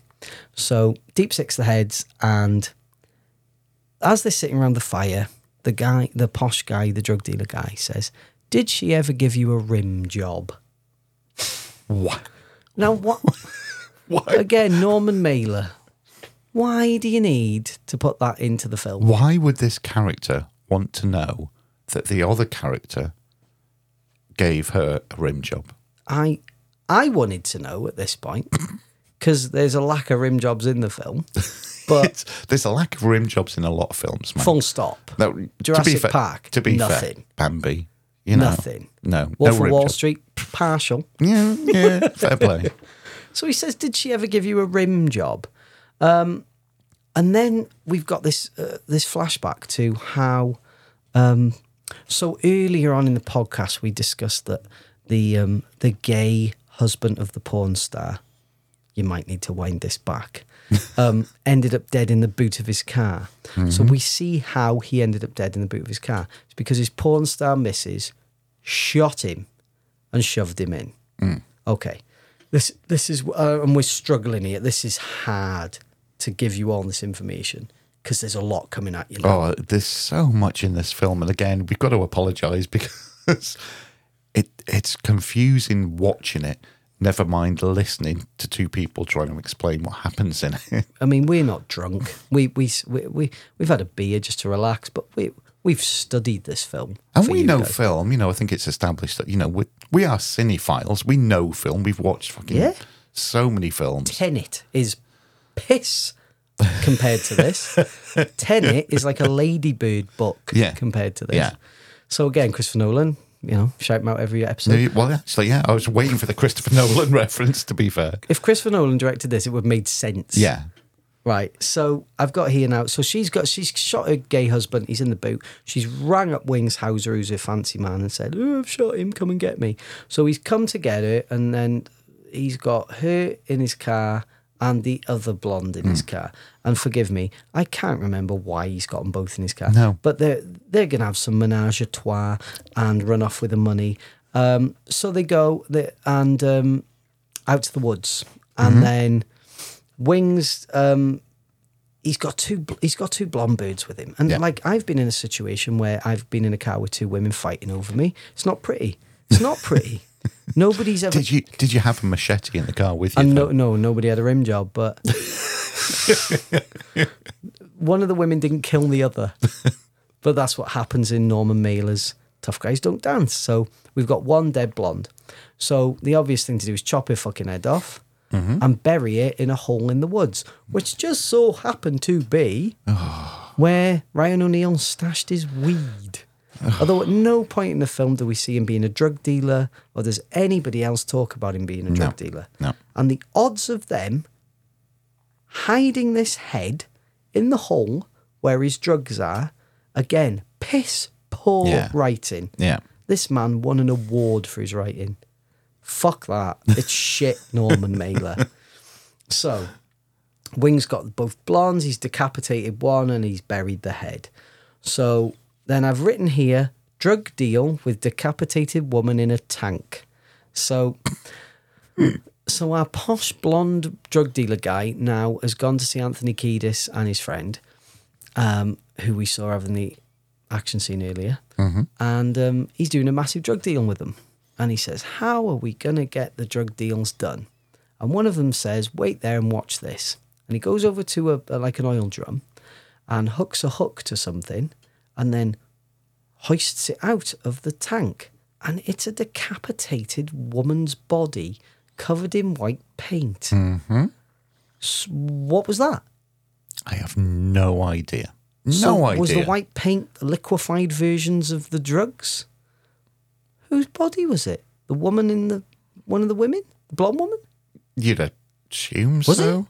You think Nobody so? yeah. says, is it? No, I thought that there's so much that's not said, and, and y- it's left to you to you know to think: is it that happening? Is it that person? Is It's- it not? It's out there. So I, I'm going to say it now. At this point, I feel like somebody's just borrowed me the first series of Twin Peaks. I've put it on three quarters of the way through, and I don't know what's going on. and Twin Peaks was tough, right? But I'm a Lynch fan. This is David Lynch with no context because we've got rednecks with decapitated bodies, we've got rim jobs. I- It's a mess and Yeah. a nightmare, Yeah, but not in a good way. yeah. So we've got decapitated drug, we've got drug dealers, and I've written here at this point, this film is nonsense. Oh mate, we we really did get to the point in this last forty-seven minutes where we were looking at each other and going, "Well, actually, let me reach across for the button." We were looking at each other and going, Hey, yo, what the fuck? "Weren't we? It, What's happening? what is going on?" We don't know. But there's no way we were checking out because I was dying to Hmm. see Well, that's the what thing happened. with this. Even though you sat there going, It's riveting. this is fucking nonsense. It's also what happens next. I want to. I want to know what happens next. It was really odd Yeah. because like I, I don't mind a film like this where it's like twisty turny plot, that sort of who done it. Yeah, yeah. But I think because of the levels of bullshit in this, I was so intrigued as to how far are they going to go with it? Hmm. Do you know what I mean? And they took it further. Oh. Oh, did they take it further? We're, we're nowhere near how far they took it yet. So I've written here now we've got a scene of lots of exposition. Yeah. So it's another flashback scene to one of the blonde women telling her posh drug dealer husband how how it's going to go. This scene lasts forever. Too long.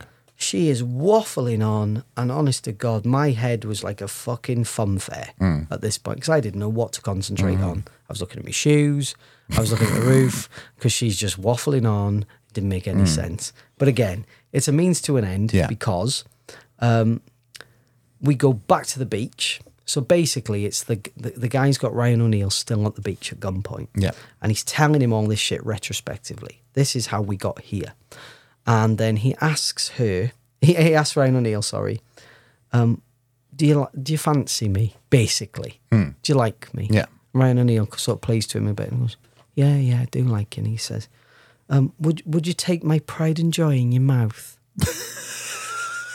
I thought, where the fuck are we going? Is he going to suck him off? But again, from what we've seen already, if he if he started noshing him at the beach at gunpoint, we wouldn't have been shocked, surprised. It would have been a normal thing to happen in the film. So that was a line that I came up with. Noshing at gunpoint. Noshing at gunpoint. Uh, with pr- my pride and joy. I've never called my cock that. I say I say got my throbbing beast or something. Um, now I'll be honest, Dave. At at that point on my notes, the next note I've got jumps to a very special Wings Hauser scene. Well, I've got a little bit, f- bit before, if I'm remembering right from what you're going to say Fuck from me, it, this is, is the tough. is the special because before that, um, there is another Wings Hauser scene that's not quite as special as the bit that I think you're going to go to. No. um, because because his character does say, "It's a rare day I don't bang two women." Right. What a ledge! Just take that in for a second. It's a rare day he doesn't bang two women. He fucks two women a day. So let's say He's married, by the way. yeah, six out of seven days of the week, he bangs two women. Not his wife. Not his that are not his wife. He never Okay. says, "I fuck my wife and someone Yeah. else." And also he doesn't sleep too well if he doesn't do that. I'm sorry, mate, but you ain't got two fucks in a day. In you. he was married to Isabella Rossellini proudly Yep. throughout the entire movie. He's got a couple of blondes on the go, which he's not with all the time because they're with their husbands. Yeah, exactly. yeah, So yeah. who's he banging? He's all fucking talk. he picks them up. Chatting He shit, mate. threatens them with his machete. Yeah. You're, you're gonna bang me or I'm gonna cut your fucking head He did off. one tour of duty. He thinks he's fucking Charlie Sheen in Platoon. I swear to God, he then he's giving it the big one at this point, Yeah. isn't he? So we've come. The story's come back round now. So w- we were on the beach. So just to uh, take it back to that beach scene. So Ryan O'Neill's on the beach, and the guy says, "Oh, I really like you. You're my friend." Blah blah, and kills himself, shoots Mhm. himself in the heart. Yeah. and he's gone. So then it all comes back around that Wings House has been the big bad guy all along. He's been chopping off heads left, right, and centre. So we got to stop Wings. So we have that scene where he, he confronts Wings. Hmm. Well, he comes home and Wings is sitting there with his dad with Lawrence Tyranny. Yeah. And he's drinking. Yeah. And his shirt's open, so you know he's had a couple Yeah. of drinks. It's another. It's another. Surely this film was sponsored by Wild Turkey. Wild Turkey. Because how many how many scenes are there with like multiple bottles Empty bottles. of Wild Turkey in it? Just in the shot Yeah. everywhere. Product placement, hell. Yeah. But for the greatest drink on earth, can I say? It's my favourite drink. And I was so happy to see people neck this ale in this film. It's great. It's not ale, it's bourbon, but you know. Um, so he, he's sitting there with Lawrence Tyranny and he's he's basically saying, ha ha ha, ha it was me all along, sort of thing. And then um, Isabella Rossarini, Isabella. Thank you. She turns up.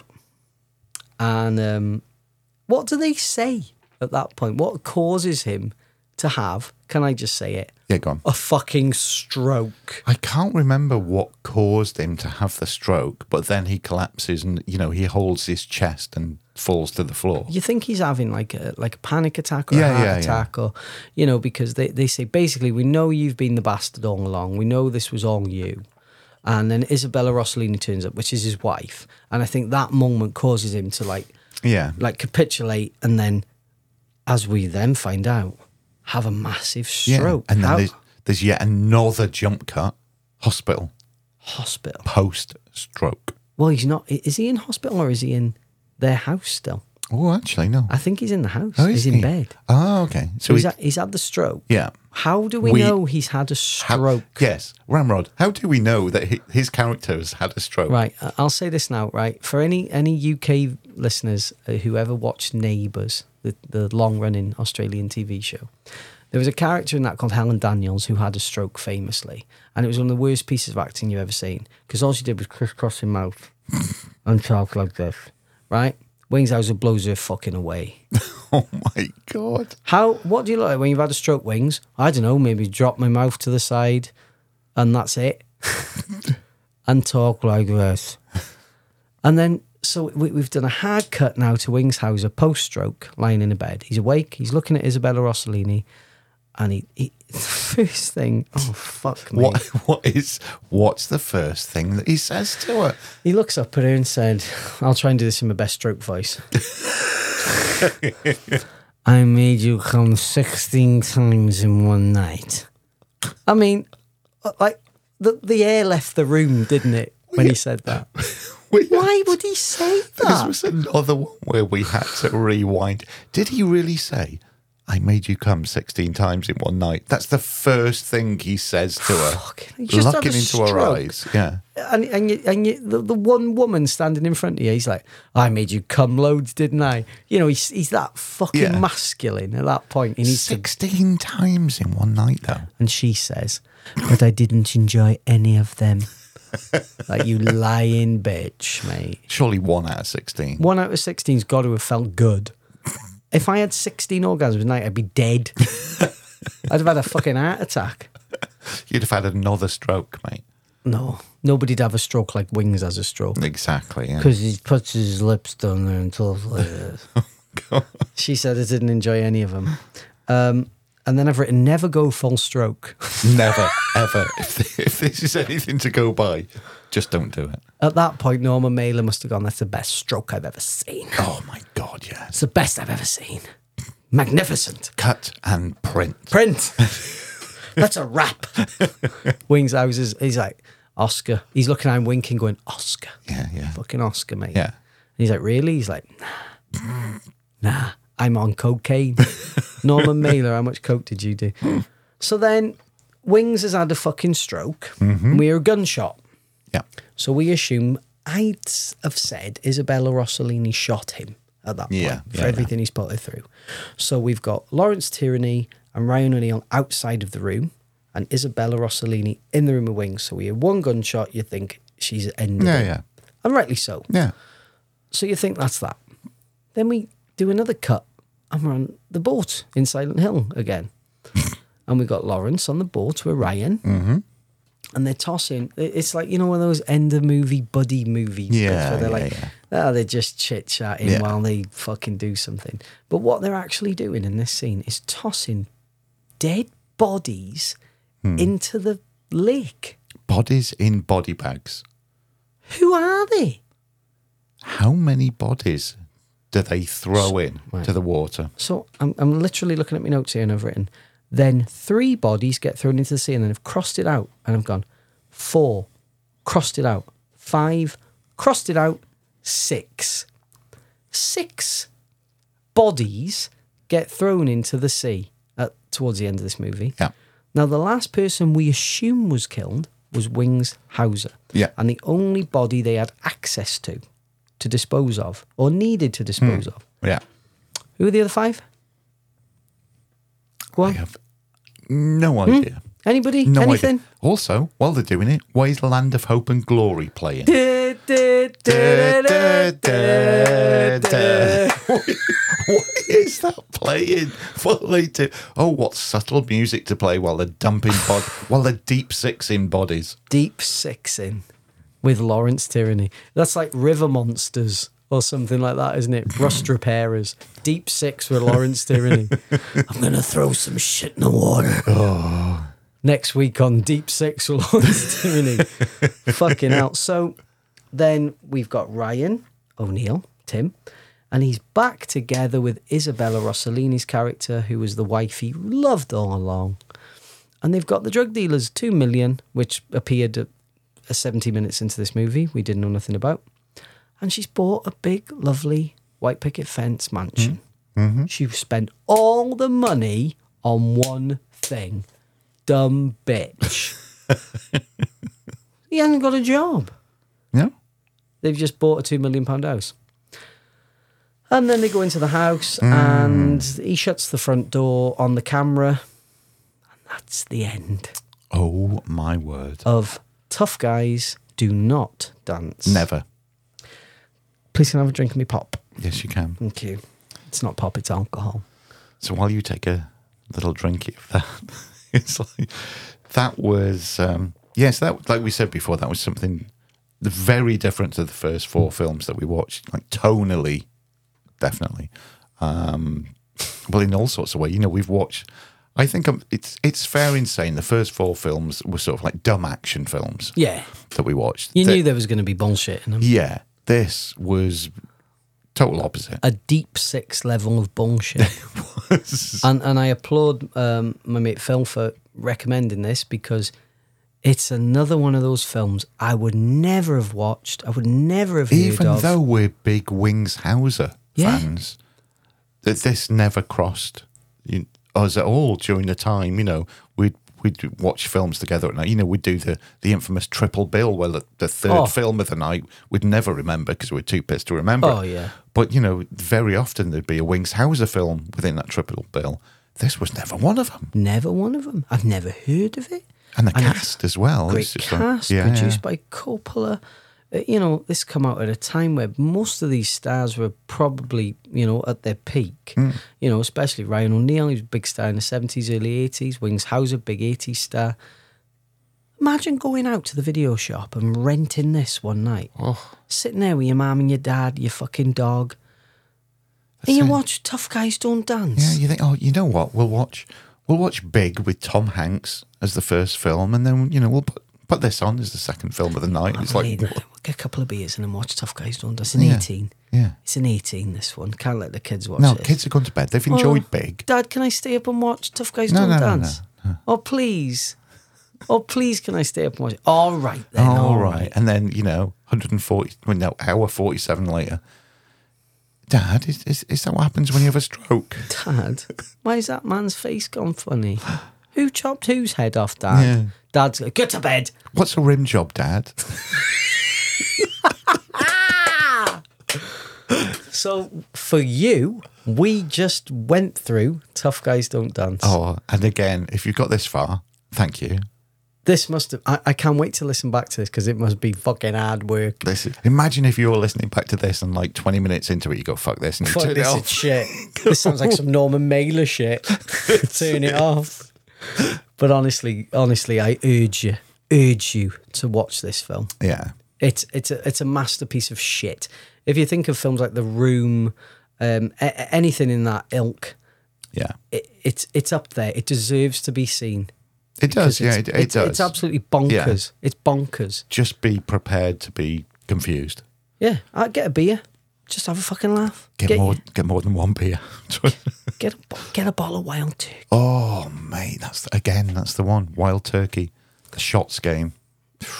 Thing is, mate, at the end of it all, we've got to now do our little game. Well, this, this is the whole point of this podcast, isn't it? You know, it's uh, Is it? it's game I've five. lost now. It's game five, and game after fi- this, it's game five. The trophy is there in front of us as we're looking at it. fuck me, mate. Where's it going to go? Is Let's it gonna, go. Is it going to go back to Chateau Ramrod, or is it going to stay here at 60 MW Towers? Let's find out as we go to our predictions. I'm excited. So the first one, next to die. So I'll say what happens and then we'll go through our Okay. prediction. So the next to die was, unfortunately, the dog. El Doggo. Fucking bastards. I said next to die would be nobody. So that was, of course, a. What did you say? I said Anthony Kiedis. And he deserved to die. He, he did deserve to die more than the dog deserved to die. I thought he was going to kill him with a crowbar. I thought, oh my He God, should have Kiedis. done. He should have he's going done. to get it. But yeah, that was also No Hmm. pois. nil point each. Next one, naked flesh. So we did have topless female. We did have a couple more titties in it, mate. And didn't see them coming. We didn't. We didn't. And I said there'd be no more naked flesh. So that was, And I said, Ryan O'Neill might get his titties out. and he didn't. So. We did say this was going to be a low scoring episode, didn't we? Fuck me. Couldn't even get the titties. So, action scene. And again, I thought, oh, this is like no action scene. There hasn't been any in the first hour. There's, There's going to been be no no action. more. Um, unfortunately for me, there was a fist fight. So, for me, that was. But I said there were going to be a fist fight. And I just said there was. So, for And you, there was. three points to Ramrod. Remy. Imagine if that was if that was the thing for the end of the show. You have Whoever's- to rim me. Whoever scores the most points, it's not take a trophy home. It's a rimming. Yeah, I was just going to get a wet wipe. So the last line spoken by surprisingly enough, it was spoken by Isabella Rossellini, her character.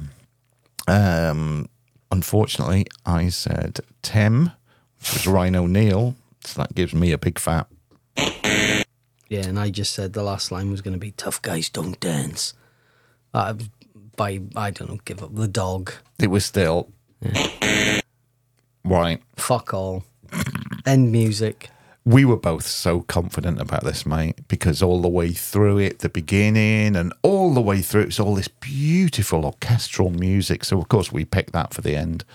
Um, it was an 80s synth pop song. Yeah, I'm totally out of context with everything. What? That was like really out of the blue. Shit. So for both of us, it's another. Oh my God. Fucking awful. Yeah. Wild card.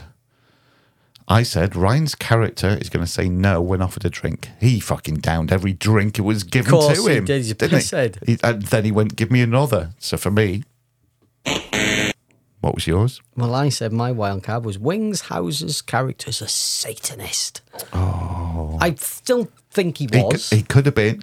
He could have been. but, if he, he had the stroke and then it fucked it Yeah, all up. yeah. So nothing for me. no. The- This is the most this, this button has been pressed, mate. Uh, Hail Mary. Press it. You can never have enough of Chris Barris. I love that. Uh, Mine was Wings and Ryan's characters shag on the beach. Now this was a little bit close, not enough close to get a bonus No. point. To be fair, No. uh, Um, there wasn't going to be no sex between them. there, wa there was not so really. I was calling out Wings the Satanist, was going to have sex with one of them severed heads. Oh. I was so let down because it didn't happen. What a waste of severed heads. I'd have at least fucked one of them. Two good looking girls. So that was. Oh my god, my thumb's aching from pressing that button. So believe it or not, mate. believe it or not, um, that totals, and it doesn't take a lot to total this. What's the points there, bruv? Uh, it is me zero, you three. No! God, please, no! No! Yes! No! The comeback is on. Tell Oh, you what, mate. Is th- is this? So that's like you know this is game five. I went three nil up. Three two. You've like three two. Is this the big come from behind? I'm going to come so hard now for you. I'm just leaving it there. Did you just leave? it? I mean, you have got previous of coming from behind. To be fair, You, Dave, you've got to do what you've got to do. I was three down, three nil. And that's when I summon up the ghost, the ghost of Denzel Washington in training day to tell you how it is. so points wise, as we hit the halfway moik, moik, Halfway moik. moik. Where the fuck did that come The from? halfway moik, mate. halfway point in the season. It is May 39, you 27. Bring it. Getting close. Bring it. So, of course, that means because you won, not only are you going to take the trophy back to Chateau I've Ramrod, got it in my hand right now. he's holding it right now. He's fucking smiling like a right cheesy twat. Ah, that means if you. Kisses. And again, as we stated at the beginning of the podcast, please follow him on Instagram. The link will be on our Meet the Team section of our website. Whenever he watches a film, since he won this last time, oh yeah, he takes a picture of the film leaning up against the trophy. Shithousery, they call it. That is proper shit out, sorry. so you can see that. So uh, yeah, I've now got to. Press that fucker. Here we go. I run shit here. You just live here. Yeah, that's right. You better walk away. Go and walk away, because I'm going to burn this motherfucker down. King Kong ain't got shit on me. Yeah! You're in the office. Ding, ding, ding, ding, ding, ding. Mate, I thought, right, so I, I lost the last one because I was on Vimto. So this one, right, I can, I can have a drink again. Yeah? I thought that would be the magic thing that's going on. So I Fucked you, mate. No, it's not. Can't do it. I, f- I- I- like I don't want to batter you down on this one because this was like I, we were holding hands throughout this fucking war Oh, here. yeah. You know, he had the gun, I had the bullets on this one, and we were fighting together because this was a tough, Oh yeah, yeah. yeah. tough, tough episode to record. So I hope it's been entertaining. I hope it hasn't been too confusing. The film is definitely worth a watch. It's really up there with the sort of shit we've been peddling to you. Yeah, yeah. You know, it might not have the gunfights, it might not have the kung fu, but it's got that that bullshit we love Mm-hmm. Yeah, to yeah, watch. yeah. You know, um, Norman Mail has fascinated me now. That's I'm going it. to become an expert on him. What He- the fuck was he doing? Would you read the book? Of No, This? no. I haven't got that sort of time. I wouldn't read it, but if there's any interviews with him, Yeah. if there's any reviews of this, Yeah. and I mean from the time it came Yes. out, Yeah, yeah. you know, that would be fascinating. It would be. Um, I I'm gonna get straight to it because I need to see Mm-hmm. what the fuck we just went through. Yeah. Other people have been through that. This come out in cinemas. That's crazy. Francis Ford Coppola produced it. This would have had cinema release. It's bonkers. What was the premiere for this like? Oh About my a- God. Half of Hollywood was there. 1987. Fucking hell, you'd have had Lines everybody of there. coke everywhere. cocaine. Scorsese was there. Oh. Everybody was having a fucking great time. Yeah. Stallone was there. Schwarzenegger come down. Norman Mailer is my favourite. Not anymore, No, Norm. no. I do believe this is probably the one and only film he ever made. I think it could have been. And if he wrote a book after this, then shame on him Oh my god. because he's a gay hating bastard. Mm-hmm. Let's get that out there. and we love gay people. So, Yeah. on that note, On that note, I shall cough. Uh, yeah. pack it up, Dave. so I'm taking the trophy home until the next episode, which will be episode six for us. We're into, yeah, for us, we're into like the second half of the season. Squeaky bum time, as they say. Oh, it is now. So you need to pull it back like a tight foreskin next time. Good luck.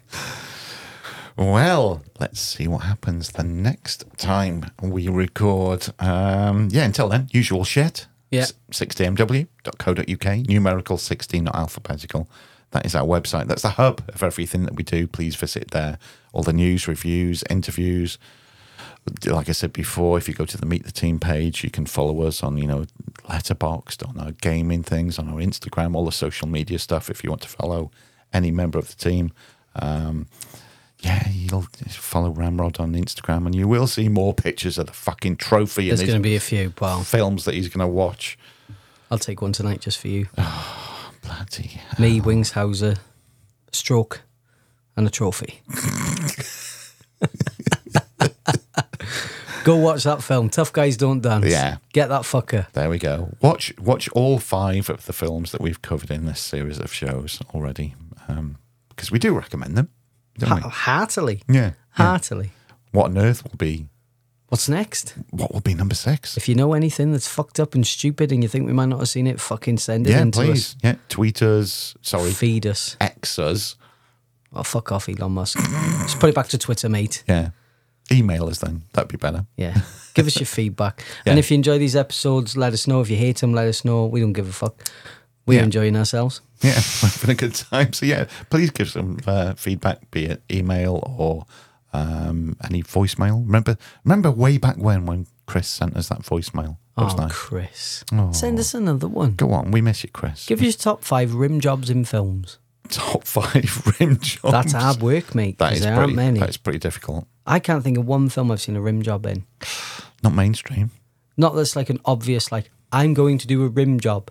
Like, you see a man go down on a woman, you know, like in Basic Instinct, Hmm. Yeah. clearly. Yeah. But when have you ever seen like a full on rim in, in a film? It's just never dealt with, is it? It's, it's not Anyway, that, that forgotten part of movies, the rim job. right. homework. With that, I think it's nap time to press this. So uh, we shall say goodbye. Cheers, mate. Cheers. Goodbye.